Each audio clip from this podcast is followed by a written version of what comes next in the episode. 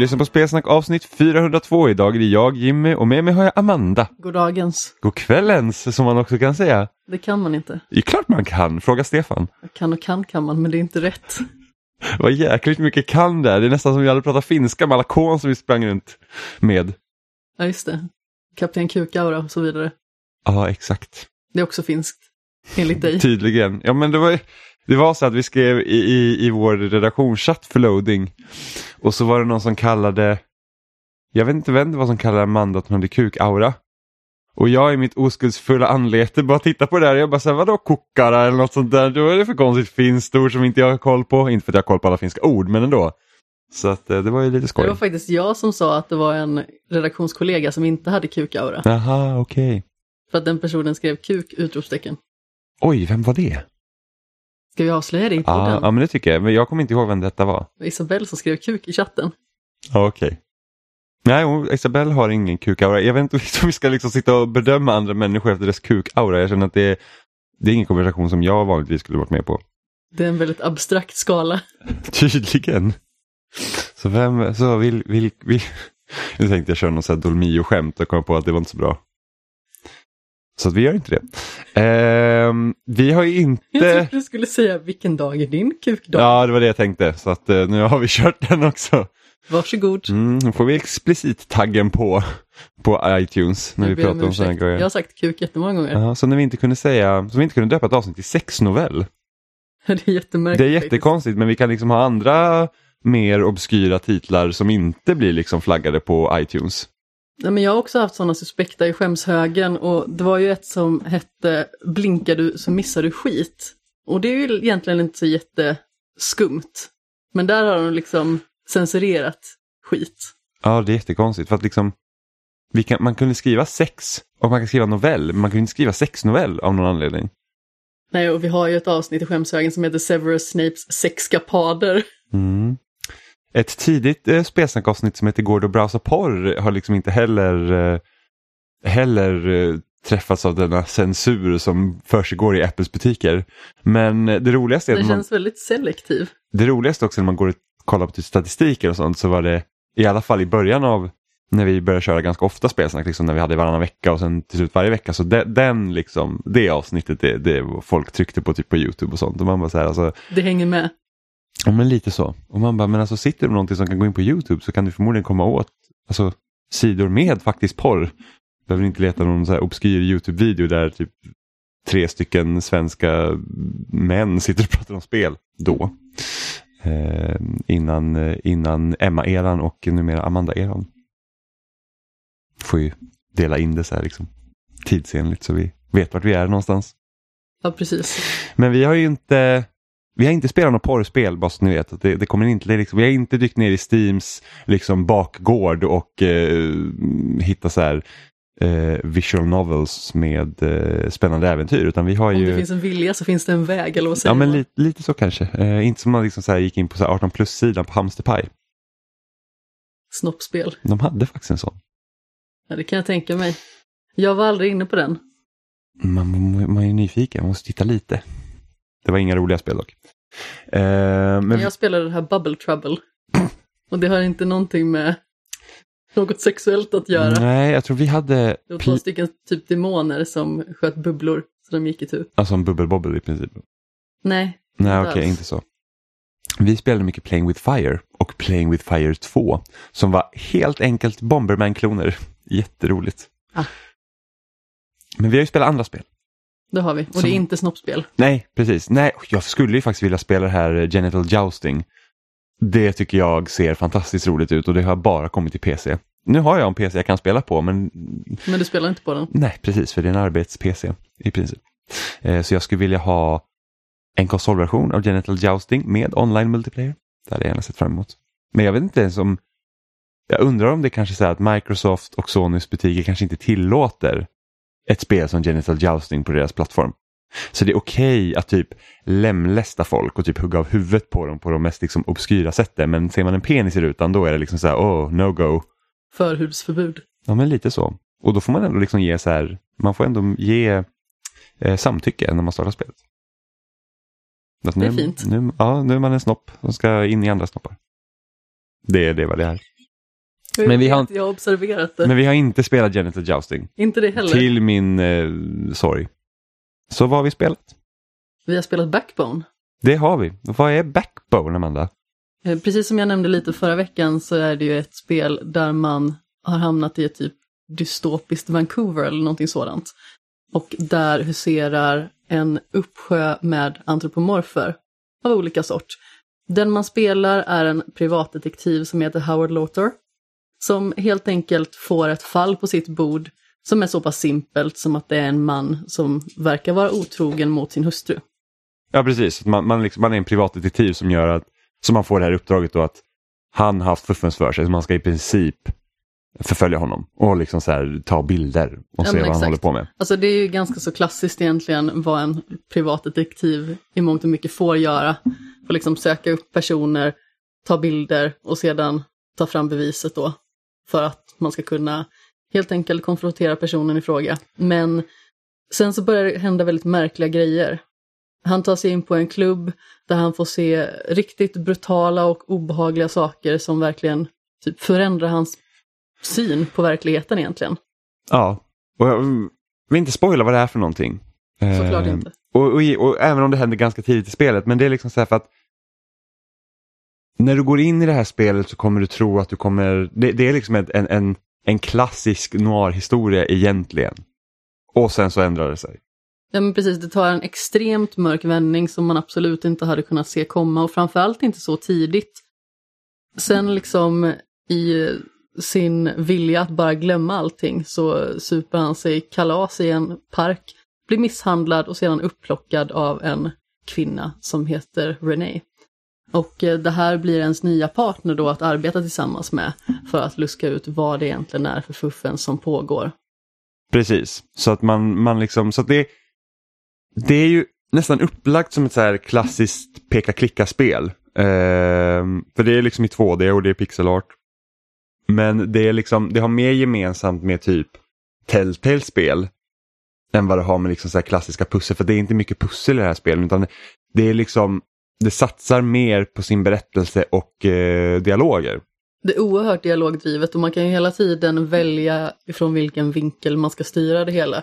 Och det finns ju jättemycket att utvinna från nästan varje dialog.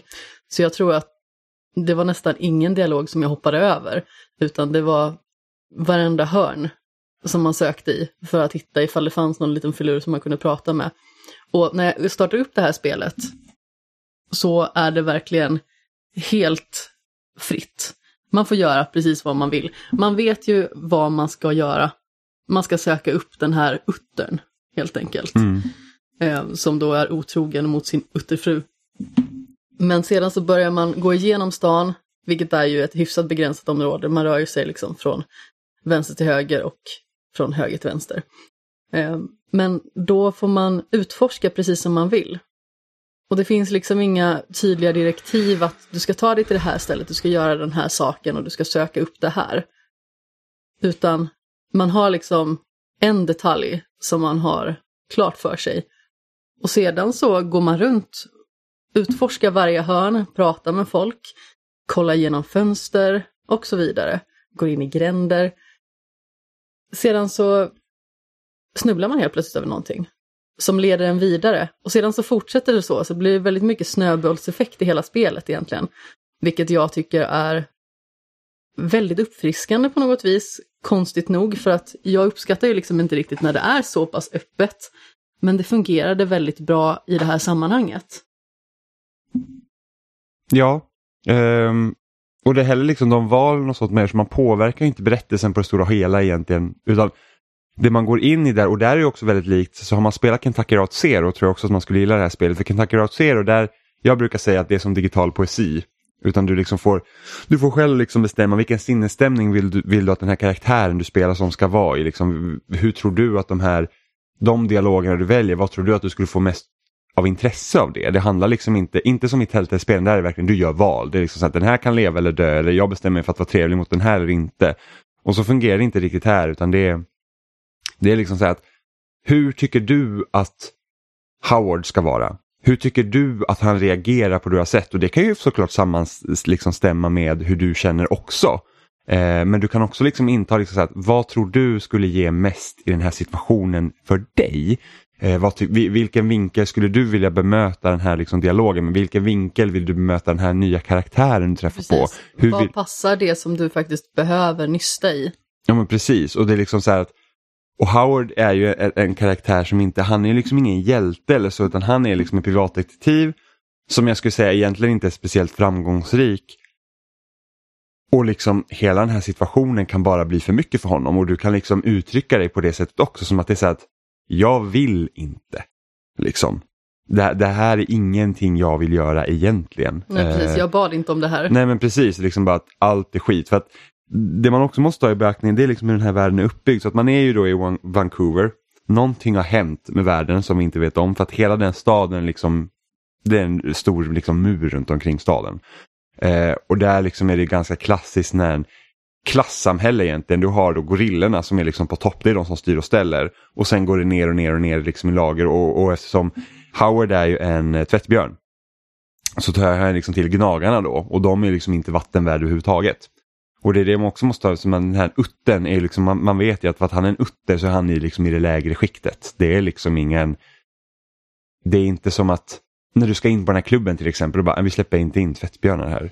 Nej men precis, alltså hela den här antropomorf-grejen gör ju att man ställer liksom både klassfrågor och rasfrågor utifrån det.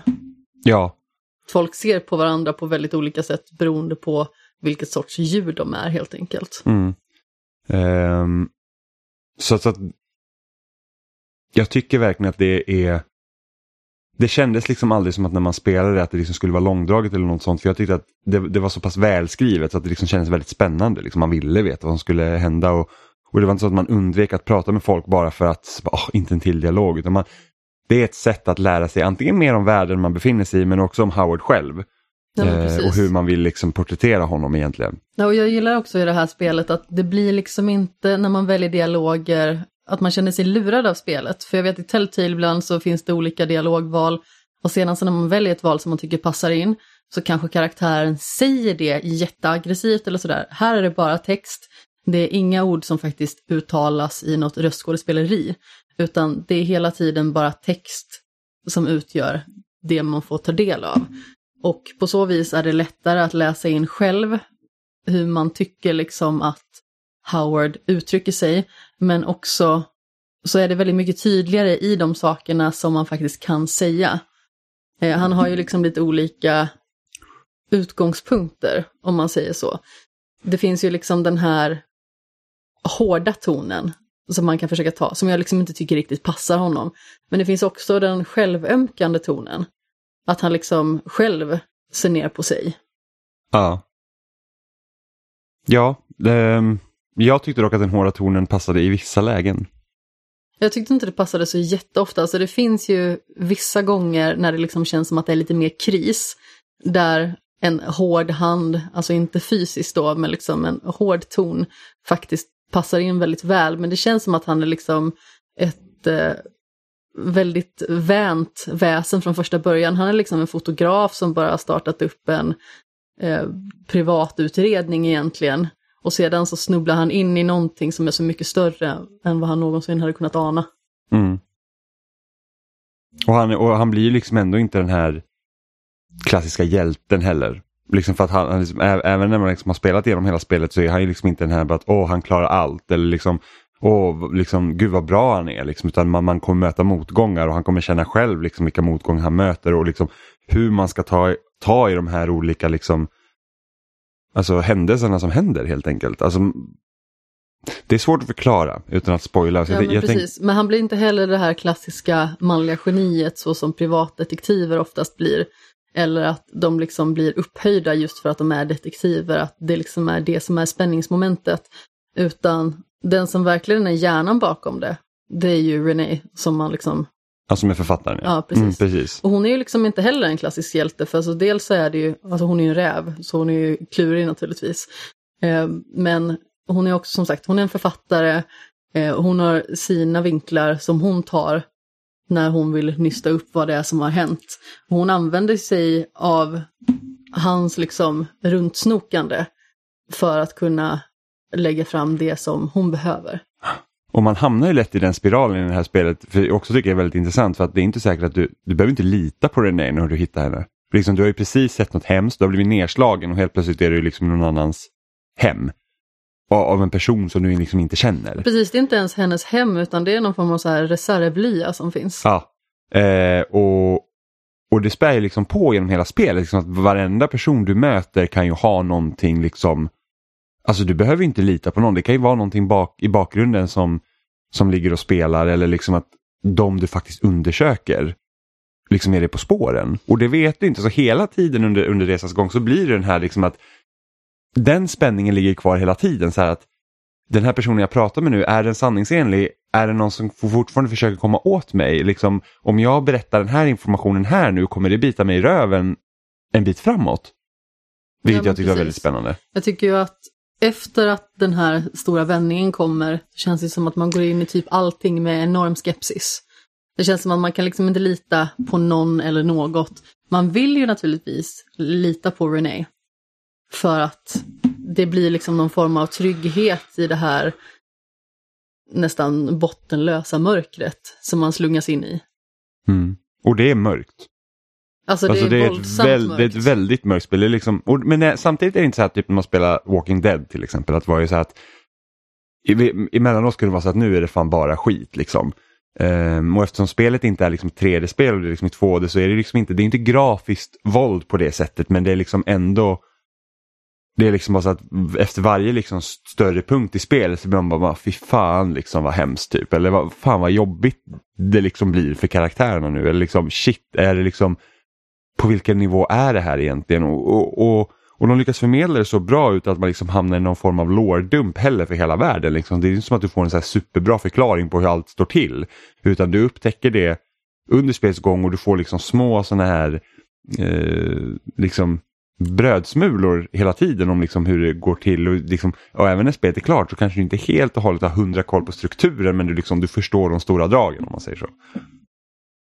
Ja, Och jag är liksom så här att, jag tror jag skrev det eh, på Twitter också, jag var liksom så här att jag väntar på ett spel i år som liksom ska ta den här liksom, nästan som en käftsmäll. Liksom. Så att jag, det har varit jättemånga bra spelår, jag har haft, alltså jag tycker det har varit ett fantastiskt spelår men jag har liksom inte haft du vet, det där spelet som man känner bara så här att wow. Och när jag kände de här eftertexterna slutade så var det liksom så här att det här var liksom, jag tycker spelet är helt outstanding. men precis. Jag tycker också att det var något alldeles särskilt.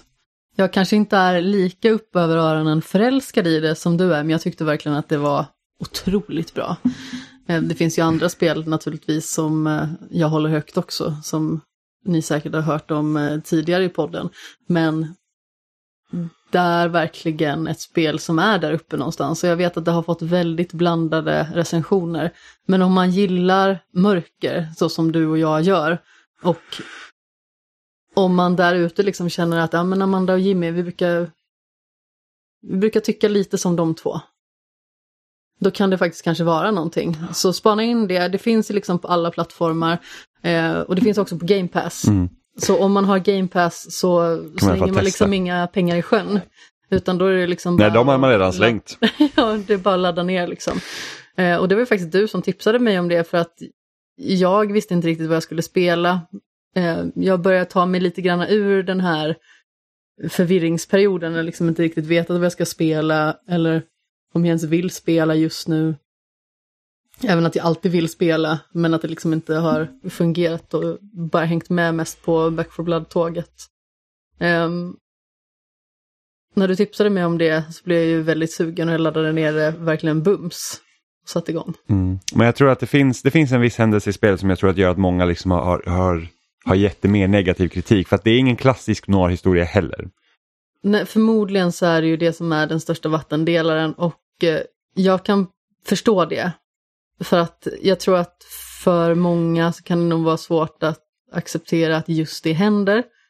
Jag vet att jag själv var väldigt skeptisk när det precis hände. Bara, vad tycker jag om det här egentligen? Ja. Men jag, jag tror inte bara det, för jag tror att det, det beror lite nog på vilken liksom vad är det du tycker behållningen vid den punkten när det händer? För att jag, verkligen, jag var väldigt mycket inne för karaktärerna. Mm. Och då blir de centrala. Är du mycket inne för mysteriet, då kanske du känner så här, aha, nu, nu liksom känns det som att mattan liksom drogs undan lite. Men även den som är så att säga den stora skurken Det är liksom inte heller en skurk som har lillfingret i mungipan som jag brukar säga. Utan det är en skurk som har sina motiv och som liksom har väldigt många fler grenar på sitt träd än vad man liksom kan tänka sig. Ja, precis. Och det, är liksom, det här är ju en... Alltså, om man tittar på en första liksom anblick, så hur det verkar vara så är det liksom inte. Och det finns alltid ett lager till att gå igenom även om man tycker att det är fel. Mm. Vad liksom karaktärerna gör. Och sånt. Så att, men det, Nej, det var, det, var en, det, var en, det var en häftig resa måste jag säga. Och det är inte långt heller, det tog mig kanske fyra timmar eller någonting sånt att klara ut det. Så att eh, Mm, man kan dra igenom liksom på en kväll eller en helg om, om man liksom inte har så mycket tid på sig. Men det, alltså, jag, jag tyckte det var helt, helt fantastiskt. Men du har ju du har ju spelat lite annat också, inte bara Backbone. Du har ju, du har ju kört någon form av Hej, jag har flyttat, låt oss packa upp alla grejer simulator. Flyttsimulator skulle man kunna säga. Jag har spelat ett eh, spel som heter Unpacking. Och det är liksom ett litet mysigt gulligt indiespel av en utvecklare som heter Witchbeam. Och det här är också nyligen släppt. Det finns eh, precis som förra spelet på de flesta plattformar förutom Playstation. Men det här finns också på Game Pass. Så eh, om man gillar den här typen av spel, ladda ner det. För att det är verkligen enligt mitt tycke helt underbart. Eh, jag vet att Stefan skrev det i chatten när vi pratade lite om det, att eh, han tyckte att han såg det här och såg ett Amanda-spel. Och jag håller väl kanske med, jag vet inte riktigt vad ett Amanda-spel är, men jag känner att det passade mig i alla fall. För det är helt sonika som så att du får ett rum, eller flera rum. Du har flyttkartonger i rummet och du ska börja packa upp saker. Så det första rummet du har, det är liksom ett barnrum. Och då har du också liksom en tidsera som du ser väldigt tydligt avspegla sig i det här rummet. Och när karaktären liksom är ett litet barn. Då får man börja placera ut sina böcker och sina leksaker, sina helt enkelt attiraljer som man vill ha i sitt rum och hur man vill ha dem.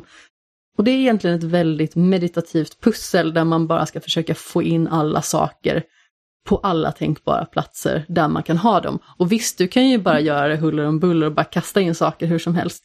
Men när man som jag, som gillar struktur, och ordning och reda, så är det ju liksom väldigt tillfredsställande att se att saker står snyggt och prydligt och att man hittar liksom var sak som ska ha sin plats.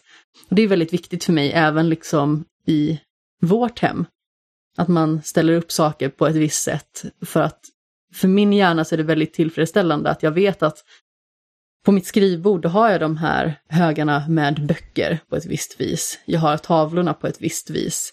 Min dator är uppställd på ett sätt som jag tycker passar mig och så vidare.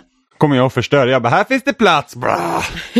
du är lite mindre anal än vad jag är. Du är liksom mer praktiskt ordningsam än vad jag är. Jag är mer pedant. Ja, jag är inte speciellt ordningsam. Jo, men du är ordningsam. Alltså, du har ju andra liksom, områden där du är ännu mer ordningsam än vad jag är. Ehm, jag är liksom inte pedant på ett sätt som, som gynnar oss liksom i allmänna vardagen, utan det är liksom mer estetiskt, eller vad man ska säga. För det är väl ganska skönt att ha städigt. Ja, jo, det är sant. Även att du just sa städigt. Ja, jag säger städigt. det är väldigt gulligt faktiskt. Nej, men hur som haver, så det första lilla pusslet, det är väldigt simpelt. Du har ditt barnrum. Du har dina hyllor, du har dina saker. Sen så börjar vi komma in på andra territorium. Du ska läsa vidare. Du har blivit liksom en ung vuxen i mångt och mycket. Så du ska börja studera, och därav så har du en liten studentlya.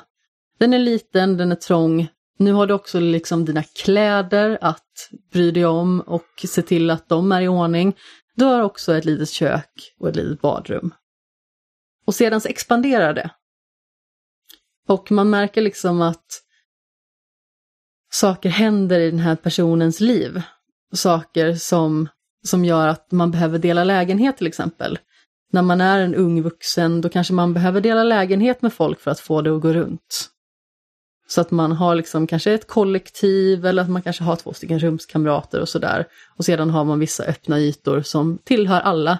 Och sedan ska man liksom få det att klaffa. Sen så kanske man flyttar ihop med någon på riktigt, alltså i ett faktiskt förhållande eller dylikt. Och då kanske den personen har haft sina saker där längre. Så att det liksom är svårare att rucka på den personens ordning. Eh, så ju längre in i livet man kommer, desto klurigare blir det liksom att finna plats för sina egna saker och man måste liksom göra fler kompromisslösningar för att allting ska liksom vara så praktiskt och snyggt och stilrent som möjligt. Och så som man själv vill ha det, naturligtvis. Mm. Och det känns verkligen som att, även att det är ett väldigt simpelt spel, det är liksom en upppackningssimulator. Där ditt främsta verktyg är en muspekare och en låda med prylar. Ja, men jag tycker det är en väldigt, alltså jag måste säga som berättartekniskt grepp så tycker jag ändå att det är väldigt effektivt. Nu har inte jag spelat det utan jag har bara sett när du har spelat det och jag har heller inte förstått vad det har handlat om förrän du sa det nu, precis.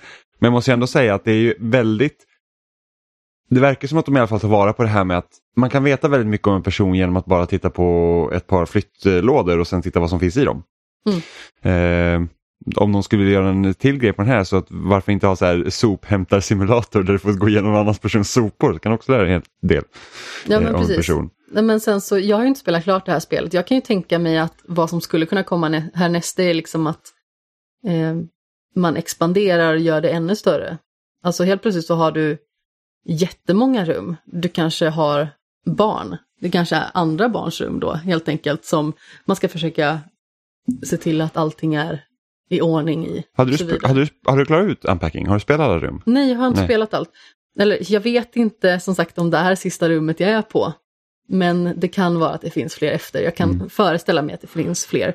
Men samtidigt så är det här spelet inte så jättelångt vad jag har förstått. Det kanske bara ska vara några timmar, kanske två, tre på sin höjd. Mm. Och naturligtvis kan man ju spela om och man kan ju göra sånt som eh, man tycker själv liksom känns eh, trevligt. Man kanske vill strukturera om eller finslipa vissa grejer. Man kanske bara vill börja om och försöka vara mer effektiv.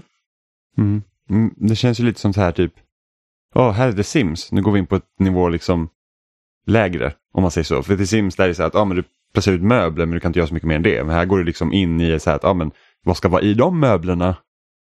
Men om vi tar The Sims, som du faktiskt nämnde, det är en sån, som jag, sån sak som jag verkligen älskar i The Sims.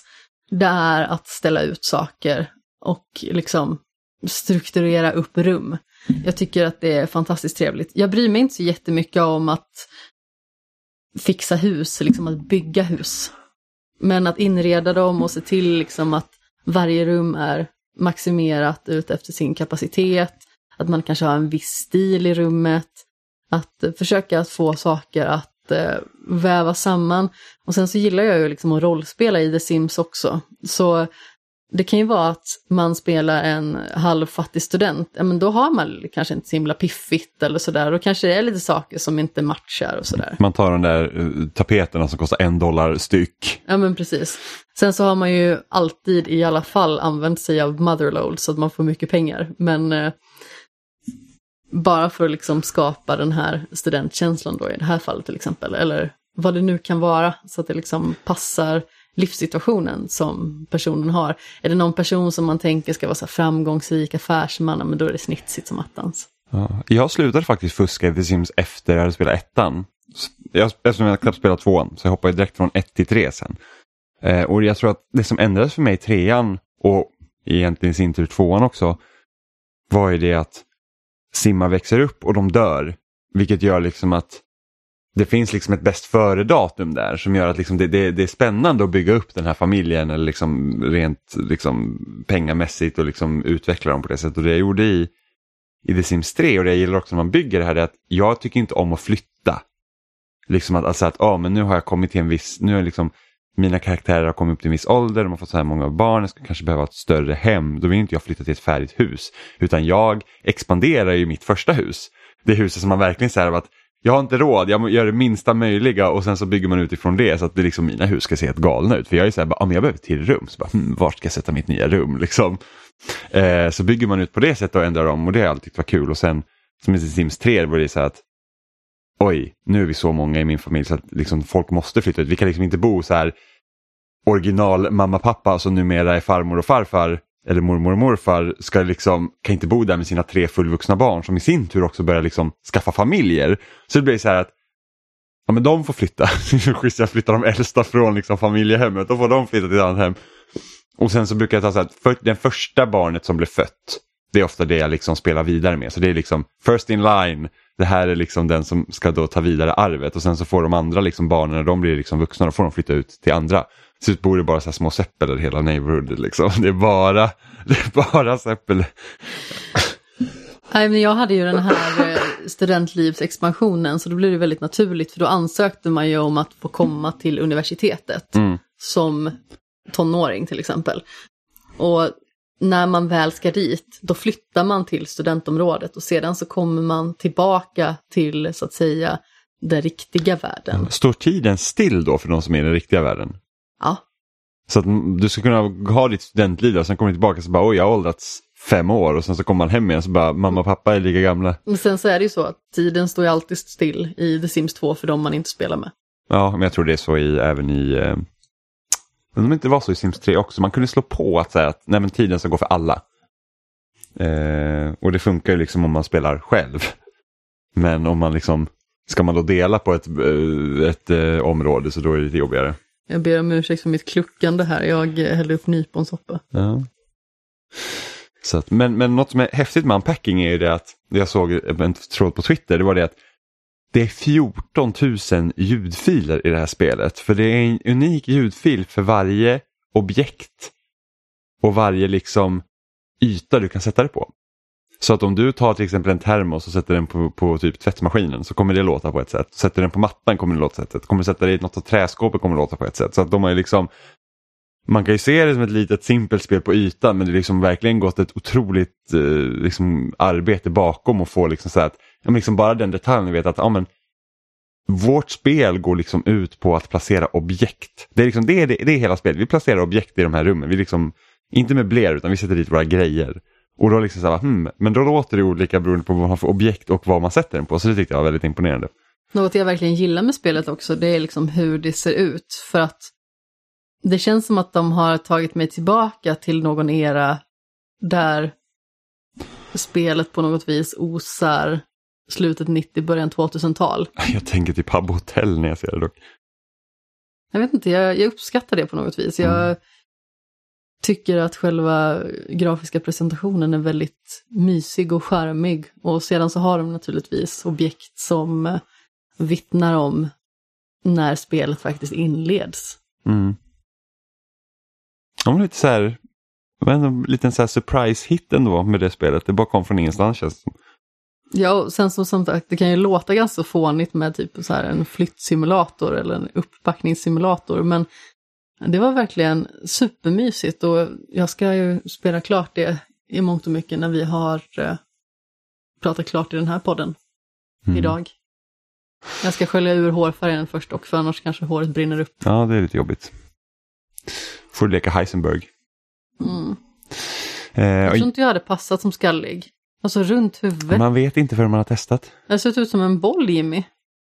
Ja, kanske. Jag har mitt bulliga ansikte. Nej, jag har aldrig sagt det i bullig ansikte. Jag har, haft, jag har dragat hår typ en gång, så ut som en brottsling. Eh, men jag har spelat ett annat spel eh, som heter Hoa. Och det här spelet har jag liksom så här. Jag tror det var slutet av juli så såg jag en trailer på det här spelet och då skulle det komma ut i augusti och jag bara åh nice, det här ska jag köpa. Eh, och så kom det ut till alla plattformar och så var det helt trasigt på Xbox. Det gick inte att komma förbi liksom startskärmen. Så det har varit borta från liksom Oj. Det har varit borta från butiken ja, fram till typ slutet av, eller mitten av oktober. För att komma tillbaka igen. Och då tänkte jag, ja, men då passar jag på att köpa det. Liksom. det. För det vill jag ju spela. Och det är som ett, det är som ett småskaligt Metroidvania egentligen, typ. Ish. Minivania. Ja men ett Minivania precis. Eh, som liksom, det ser nästan ut som det är taget ur en Studio Ghibli-film. För liksom det, det är tecknad grafik, alltså det är jättevackert verkligen. Eh, så spelar man som, jag tror man spelar, karaktären heter nog Hoa. Och så kommer man dit så här, åker in på en strandkant med något löv i vattnet och så kommer man dit. Och sen så visar det sig liksom att man måste samla olika sådana här, väcka olika andar då på den här ön man är på. Eh, och typ ta reda på vad som har hänt egentligen. Varför man liksom varför kom man till den här ön helt plötsligt? Eh, och varför känner alla en liksom? Ja, det är jobbigt att inte veta det. Ja men precis och då, liksom, då är liksom spelet egentligen uppdelat i det är typ fem banor och så får man liksom springa runt på dem och säga ja men du ska samla fem av det här på den här och så, så är det lite olika pussel och sånt eh, till det. Eh, så får man hoppa runt och det är liksom jag tror det är ett litet sydkoreanskt team som har utvecklat det här spelet och det känns ju, alltså det ser otroligt snyggt ut, det låter väldigt snyggt, att styra det, det, är så här, det känns som ett väldigt bra genomarbetat studentprojekt. Eh, och inte för att säga att studentprojekt, blä, men liksom så här att det skulle kunna vara lite mer responsivt när man styr karaktären och man kanske inte skulle flyta runt lika mycket. Men det är liksom, vad kostar det? Typ 130 spänn eller något sånt där. Eh, och det tycker jag ändå är värt. Jag tycker att det var liksom ett, ett väldigt trevligt spel och också kort. Det är också något jag spelar ut liksom i en sittning. jag skulle en... precis säga det. Jag eh, var lite trött i torsdags kväll när du startade upp det här spelet.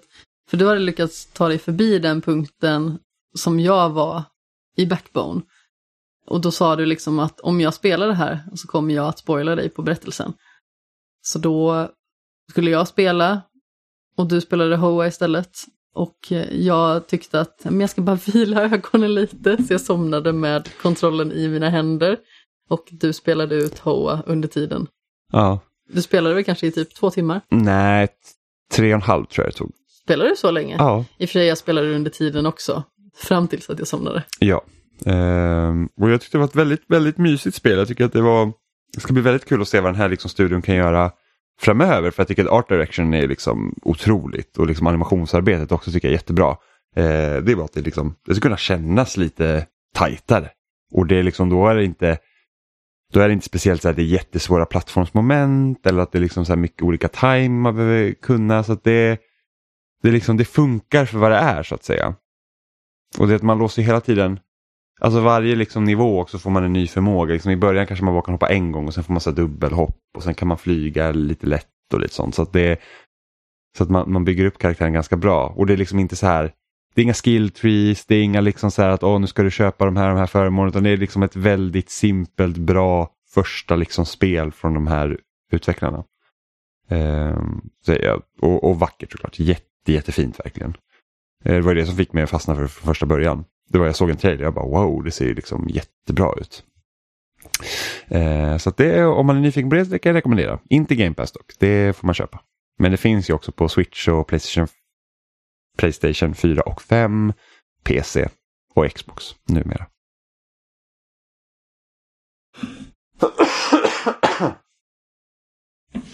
Sen har jag också spelat ett annat spel. Så jag har eh, varit till Mexiko och eh, spelat Forza Horizon. Jag har inte varit i Mexiko. Jag har inte varit i Mexiko. Det, det blev fel. Jag har varit i Mexiko, fast inte nu. Nej, inte nu precis. Eh, jag har besökt ett virtuellt Mexiko i Forza Horizon 5. Eh, och det var ju så här att det här spelet släpptes ju igår. Eh, om man lyssnar på onsdag. Eh, och då hade de en early access-period så om man köper deluxe edition så kunde man redan spela i fredags. Eh, och jag tänkte säga, jag vill inte betala 900 kronor för det här eftersom det kommer på Game Pass. Så att eh, jag tänker inte köpa deluxe edition. Men har man Game Pass Ultimate så kunde man köpa så Premium Add-on Package eller någonting sånt. Så det gör att man får, det är egentligen som ett typ eh, säsongspaket. Så jag fick, man får de två första expansionerna gratis när de väl kommer och så fick man även liksom den här early access-grejen utan att jag faktiskt behövde köpa den dyra versionen av spelet. Och när jag betalade typ 400 kronor för den här möjligheten då. Och då vet jag typ att jag vet att eh, de här expansionerna till Force Horizon de brukar också kosta, kosta runt 200-300 kronor. Så det är liksom så att, ja, ja, men, och de kommer jag säkert spela. Så att, visst, jag kan, jag, kan, jag kan betala 400 kronor för att spela spelet lite tidigare. Um, och jag gillar ju Force Horizon. Jag tycker att uh, det är typ den bästa bilspelet som finns. Och det har jag ju typ tyckt sen första Horizon som släpptes när det kom 2012. Förutom Mario Kart Double Dash. Ja, men Mario Kart är en annan, Mario Kart är en annan bäst. Liksom. Mario Kart är... Skulle jag få välja så är det Mario, Mario Kart. Mario Kart är sexig bäst. Ja, men, Mario Kart är liksom cream of the crop när det kommer till typ spel överlag, tycker jag. Eh, men jag, jag skulle inte säga att Mario Kart, liksom, att, skulle jag säga att oh, jag vill spela ett bilspel, då startar inte jag Mario Kart. Mario Kart är liksom sin egen grej. Eh, men när jag liksom spelar liksom typ en arkadracer som typ Need for Speed och någonting sånt så är det liksom Forza Horizon som, som jag tar. Just för att bilarna känns så himla bra att spela som. Alltså det är liksom inga leksaksbilar man sitter och, och, och, och, och kör runt utan det känns verkligen som stora liksom, tunga bilar. Som de liksom lånar från då simulatorgrenen av Forza som är Forza Motorsport. Även om de inte är lika tunga som de bilarna men liksom det, det är liksom på den nivån så det känns helt enkelt bra att spela. Jag vet, jag var bara retfull för komisk effekt. Ehm, och nu är det ett tag sedan Forza Horizon 4 kom. Det kom 2018. Så det har gått tre år sedan de här spelen brukar ofta komma varannat år. Så du har Forza Motorsport ett år och sen nästa år kommer Forza Horizon och sen kommer Forza Motorsport och så kommer Horizon. Så det brukar vara två år mellan varje spel och nu har det gått lite längre tid. Ehm, och jag måste säga så här vid första anblick, ja det är jätteroligt, det är mer Forza Horizon. Men Och fem. Ja, precis. Men jag tror att den här gången, och det är jag lite besviken på faktiskt, så känns det som att det har inte hänt så mycket från fyran till fem. Utan det här känns väldigt mycket som liksom så här att det är mer Forza Horizon. Känner du att de har stulit dina pengar nu? Nej, det gör jag inte. Jag tycker fortfarande det är kul. Eh, och, men det gör ju också att ett, jag har samma problem med det här spelet som jag haft med de andra spelen förutom ett. Och det är det här att du är, du är fri att i princip göra vad du vill i den här världen. Du liksom Ska du köra ett dirt uh, racing eh, lopp så så här att ja men visst kommer du dit i typ en Corvette så kan du väl köra med den kanske. Så att det är liksom det är inte så att jag kommer till ett race och så bara okej okej men då, då måste du ha den här bilen. Eller liksom så att nu, nu gäller bara de här bilarna. Utan man kan ofta liksom ändra det efter liksom sin egen vill jag köra en Corvette på den här bilen så kan jag liksom ändra reglerna så att jag kan köra den här. Och det tycker jag är lite tråkigt. Jag, jag gillar ju racingspel du, du börjar med en jävla skitig Volkswagen från typ 82. En vit Opel. Och så, ja men typ som så här puttrar fram lite och sen så liksom Sen måste man liksom under spelets gång får man liksom tjäna ihop pengar så man kan köpa en bättre bil och kan uppgradera bilen. Och visst, du måste ju uppgradera bilar här också för att det är inte som att du, du köper en bil och sen så bara, men den där är klar, även om såklart du kan köra med den så. Men liksom, du kan också uppgradera den och lägga pengar på den och göra den snabbare och, och liksom att en, en, bil som kanske är på klass B, alltså en ganska långsam bil, den kan du liksom trimma så att den är liksom uppe bland liksom superbilarna. Ehm, men liksom man tänker eh, andra bilspel ofta så här, det är så att du börjar dåligt och sen går det upp och sen så får du tjäna ihop pengar så du kan köpa den där bättre bilen så du kan spela de här andra racen. Och Forza har ju inte varit så sedan första spelet utan det har ju liksom varit så här att ja, men, vi tycker att bil, alltså bil, du, du älskar bilar typ. Så att här har du en jävla massa bilar så bara gå ut i den här världen och kör runt och det är jätteroligt att köra bil. Eh, men liksom jag saknar den liksom lite mer umfen, att det är så här att ah, men, det här är vad jag liksom strävar efter mer än att bara spela för spelandets skull. Eh, och det har inte varit så som första Forza. Liksom, man tänker från mellan Forza Horizon 1 och 2, så tvåan så börjar man komma och säga ah, men ni ska åka ut på så här biläventyr och ni liksom har en hel karavan av bilar som åker mellan de olika områdena och då, då liksom väljer man så att okej okay, men nu vill jag köra typ nu vill jag köra vanlig street racing kanske och då, liksom, då är det de här loppen vi kör. Då åker vi alla tillsammans till det här området och så kör vi den här liksom, turneringarna. Och Horizon 3 tog ju liksom konceptet ännu större. Då blir det så att, ja ah, men okej nu är det du som leder då den här stora Horizon-festivalen. För att om man inte vet det så Forza Horizon det är liksom en, en bilfestival som liksom finns på olika platser runt om i världen och så åker man dit och så är liksom alla på den här platsen och bara oh älskar bilar så är det racing överallt. Eh, och, och, i trean då var det så att då åkte man till Australien och så var det så att, ja ah, men nu, nu får du liksom ta hand om hela den här liksom festivalen. Och det är du som bestämmer vilken ordning de här olika liksom festivalplatserna öppnas upp på. Och så fick man liksom, så bara, ja, men åkte man ut till liksom öknen, då var man i öknen och så gjorde man några race där. Och sen så bara, ja, men nu är jag klar här, då kanske man kunde åka in till djungeln och så öppnade man upp på Horizon-festivalen där. Så fick man göra några race där. Och fyran drog ju liksom snäppet, fortsatte med att det här öppna eh, upplägget. Men då var det så här att nu har de här säsongerna, liksom, att nu, nu är det årstider, nu är det liksom höst, vinter, vår, liksom som ändrar liksom väldigt mycket av hur, hur man spelar eh, Horizon. Liksom, så att, ja, men nu är det en vecka vinter. Liksom. Och då, då, kanske du behöver ha liksom andra bilar, du kanske behöver tänka på att det är mycket halare. Så att liksom, det var en ganska stor liksom, omstrukturering för spelet samtidigt som man gjorde så att ah, men nu har, istället för att du har liksom en skill points för dig som förare så har varje bil skill points och sådana grejer. Och så kommer vi då till femman nu som är i Mexiko. Och det är, liksom, det är väldigt mycket samma sak som fyran förutom att nu är det i Mexiko istället. Och det tycker jag är lite synd. För det är liksom så att okej okay, men nu har vi de här varje bil har ju sina egna, du liksom känner sina skill points, du uppgraderar varje bil så att varje bil har ett eget skillträ. Vilket jag tycker är ganska tråkigt.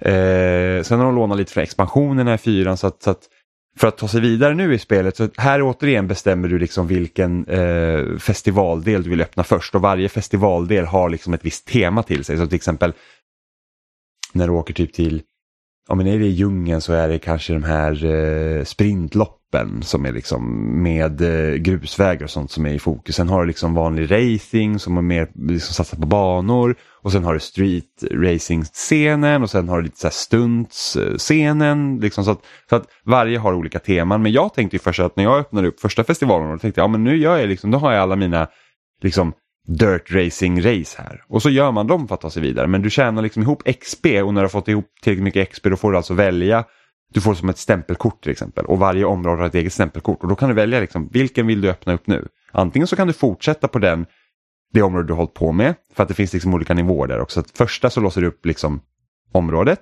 Andra så kanske du behöver gå igenom ett storyläge eller någonting sånt. Om du vill. Du kan också bryta helt från det och säga att bara känna ihop olika expo och så bara låser du upp möjligheten och så kan du göra olika showcases och allting sånt. Eh, men det gör ju också att kartan blir ju full väldigt fort om man låser upp de här områdena. Så väljer jag inte att beta av det mesta så kommer jag liksom, så, liksom, jag har så många ikoner på den här kartan som bara visar så här, ah, det är nytt, nytt, nytt, nytt. Liksom. Så det, det är liksom, nu börjar det liksom bli svårt för mig att veta vart jag, liksom, vad, vad vill jag ens göra. Så för mig har det liksom varit lättast att ah, men jag kör det här, jag öppnar upp det här eh, stämpelkortet och så kör jag den här utmaningen och bara okej, okay, den här vill typ att jag ska eh, göra uppdrag åt en fotograf och typ fota på så här olika ställen. Ja, då, då följer jag hela den liksom uppdragskedjan. Eller typ nu öppnar jag upp ett showcase-event här, liksom den här stora typ galna, så här, ah, du racear mot ett plan grejerna. Eh, då kan man göra det istället. Så det har gjort att, liksom att själva loppen för min, för min del nu har hamnat lite i bakgrunden. Så att det går, jag tror inte jag körde ett, nästan ett enda race. Utan jag bara gjorde de här sidorna, lite PR-stunds, lite storygrejer och även så här. Visst, storygrejerna har ju en del race också. Det är så att du, du måste ta dig från punkt A till B på under de här minuterna för att få tre stjärnor till exempel. Eh, så det är mycket sånt. Men samtidigt känner jag att det var fan länge sedan jag hade ett race. Och sen liksom inga riktiga turneringar. Utan det är så att, ja men här är ett race och så är du klar. Och sen här är ett race och du är klar. Det är inte så att ah, men nu, kör, nu börjar den här turneringen, då har du fyra race du ska köra och så ska du liksom försöka placera dig så bra som möjligt i alla de racen och sen i slutet så har den liksom så att sammanlagda poängen så vinner du. Utan det är liksom det är nästan som att spelet har öppnat upp sig ännu mer så att nu, nu är det verkligen så att gör lite vad du vill och det är liksom så att visst, det kan ju vara bra på ett sätt att spelet liksom vill putta dig och göra de här andra sakerna. För det kände jag i fyran var det ganska lätt att ignorera allting. bara, jag vill bara racea, då kan jag bara racea. Men alltså nu är det så här att, ja men har du testat på det här? Har du tänkt på att du också kan göra det här? Det är också kul liksom. Eh, så, så, så är upplägget den här gången. Och, och, och Jag vet ännu liksom inte riktigt vad jag tycker om Mexiko som karta. Jag tror fortfarande att Australien allra bäst. Jag tycker att den, den, liksom, den har känts bäst.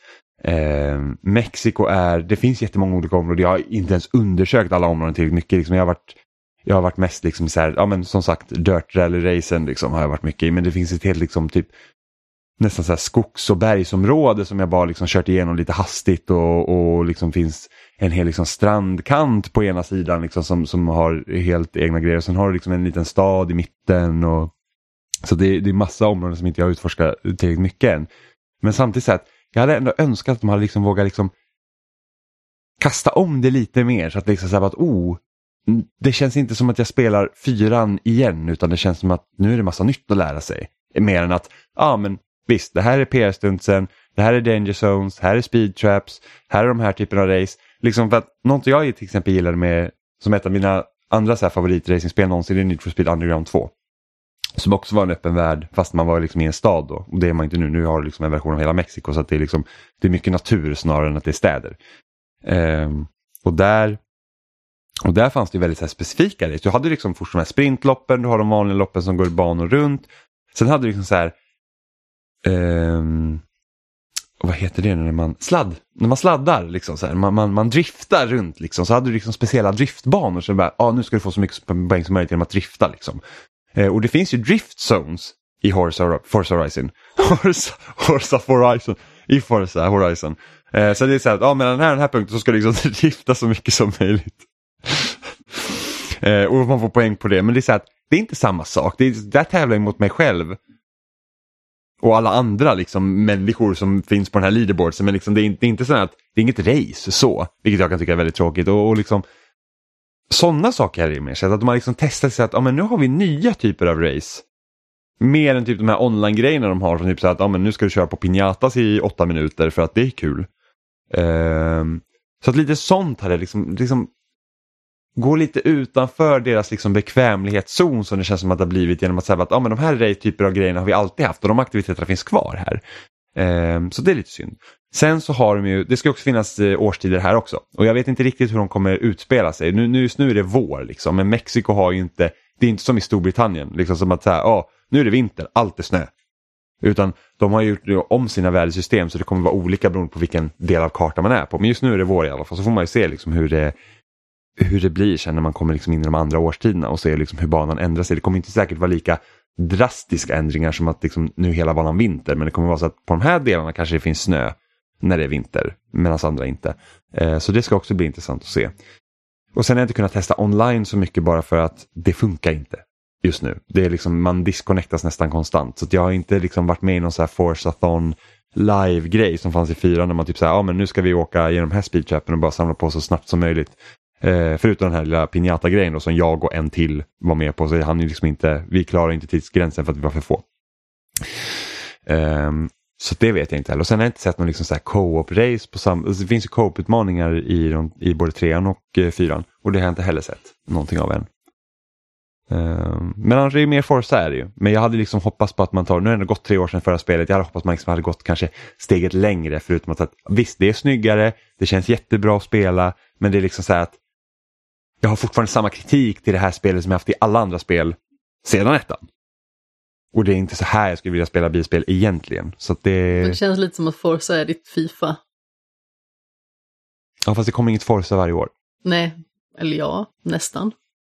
Fast det blir inte Horizon då. Nej, fast nu har det faktiskt inte kommit ett Forza sen för Forza Horizon 4. Jaha, inget alls? Nej, för Forza Motorsport blev försenat.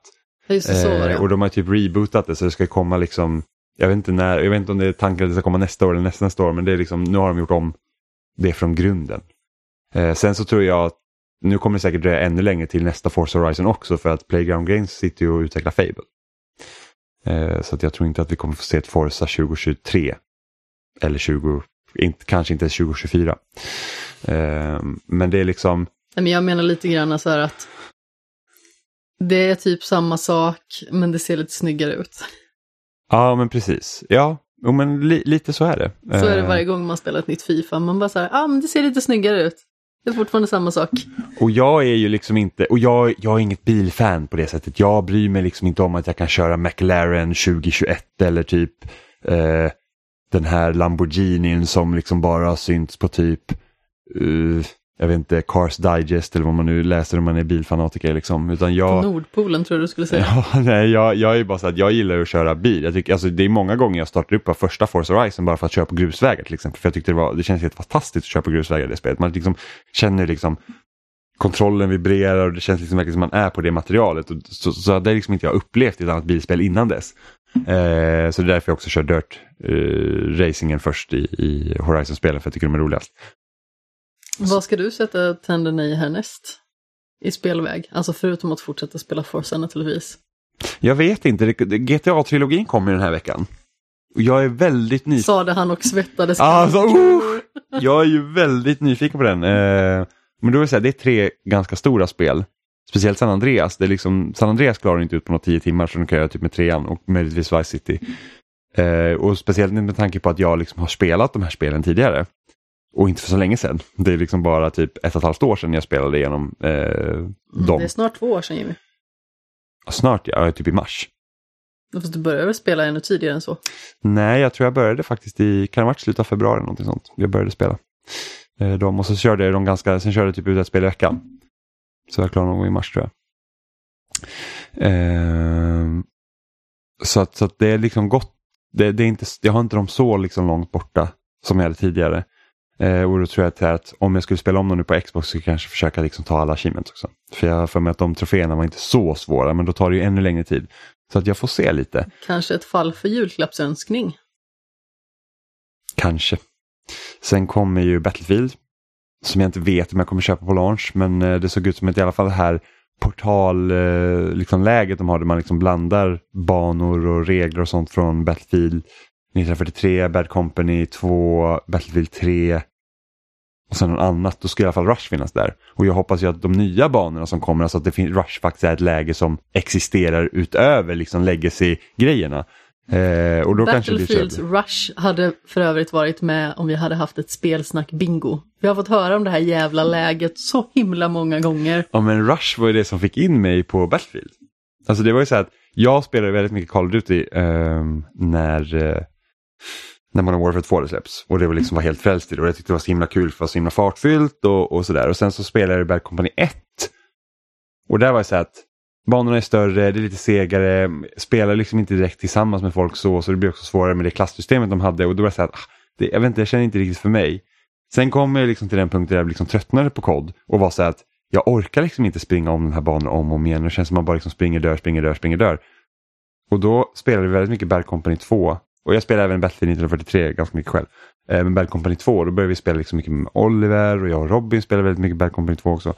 Så då blev det så här, oh, då hittar man liksom så här, Rush var liksom perfekt för det var så här att banorna var inte alltför stora utan det var ganska liksom så här Kompakta. kompakta och smått och sen så tog man de här två, sprängde de här två lådorna och så öppnade banan upp sig ännu mer så fick man komma till nästa del och man spelade framåt. Sen Battlefield 3 spelade vi hur mycket som helst och då speciellt Rush. Eh, och sen har liksom inte det, för Battlefield 4 gjorde ju det att när det kom så ökade de också spelarantalet. Och Rush tidigare hade varit på 24 spelare, alltså 12 i varje lag, vilket var lagom. När det blev 32 spelare totalt, då blev det helt plötsligt för mycket. Så vi spelade ganska mycket Rush i Battlefield 4, men det var ändå så att det, det är för kaotiskt. Det är liksom, vi kan liksom inte ha någon, det känns inte som vi kan ha någon bra taktik här. Och sen så ändrade de det i Battlefield 1, då var det återigen 24 spelare, men då har liksom redan börjat mixa, ja första världskriget, det är inte lika mycket fordon, så det blir liksom väldigt mycket infanterispelande och då blir det så här, ah. det är, liksom, det är inte riktigt det jag vill ha Battlefield, man vill ha den här treenigheten mellan flygland och eh, fotsoldater. Eh, Battlefield 5 spelade vi en del, där fanns inget Rush.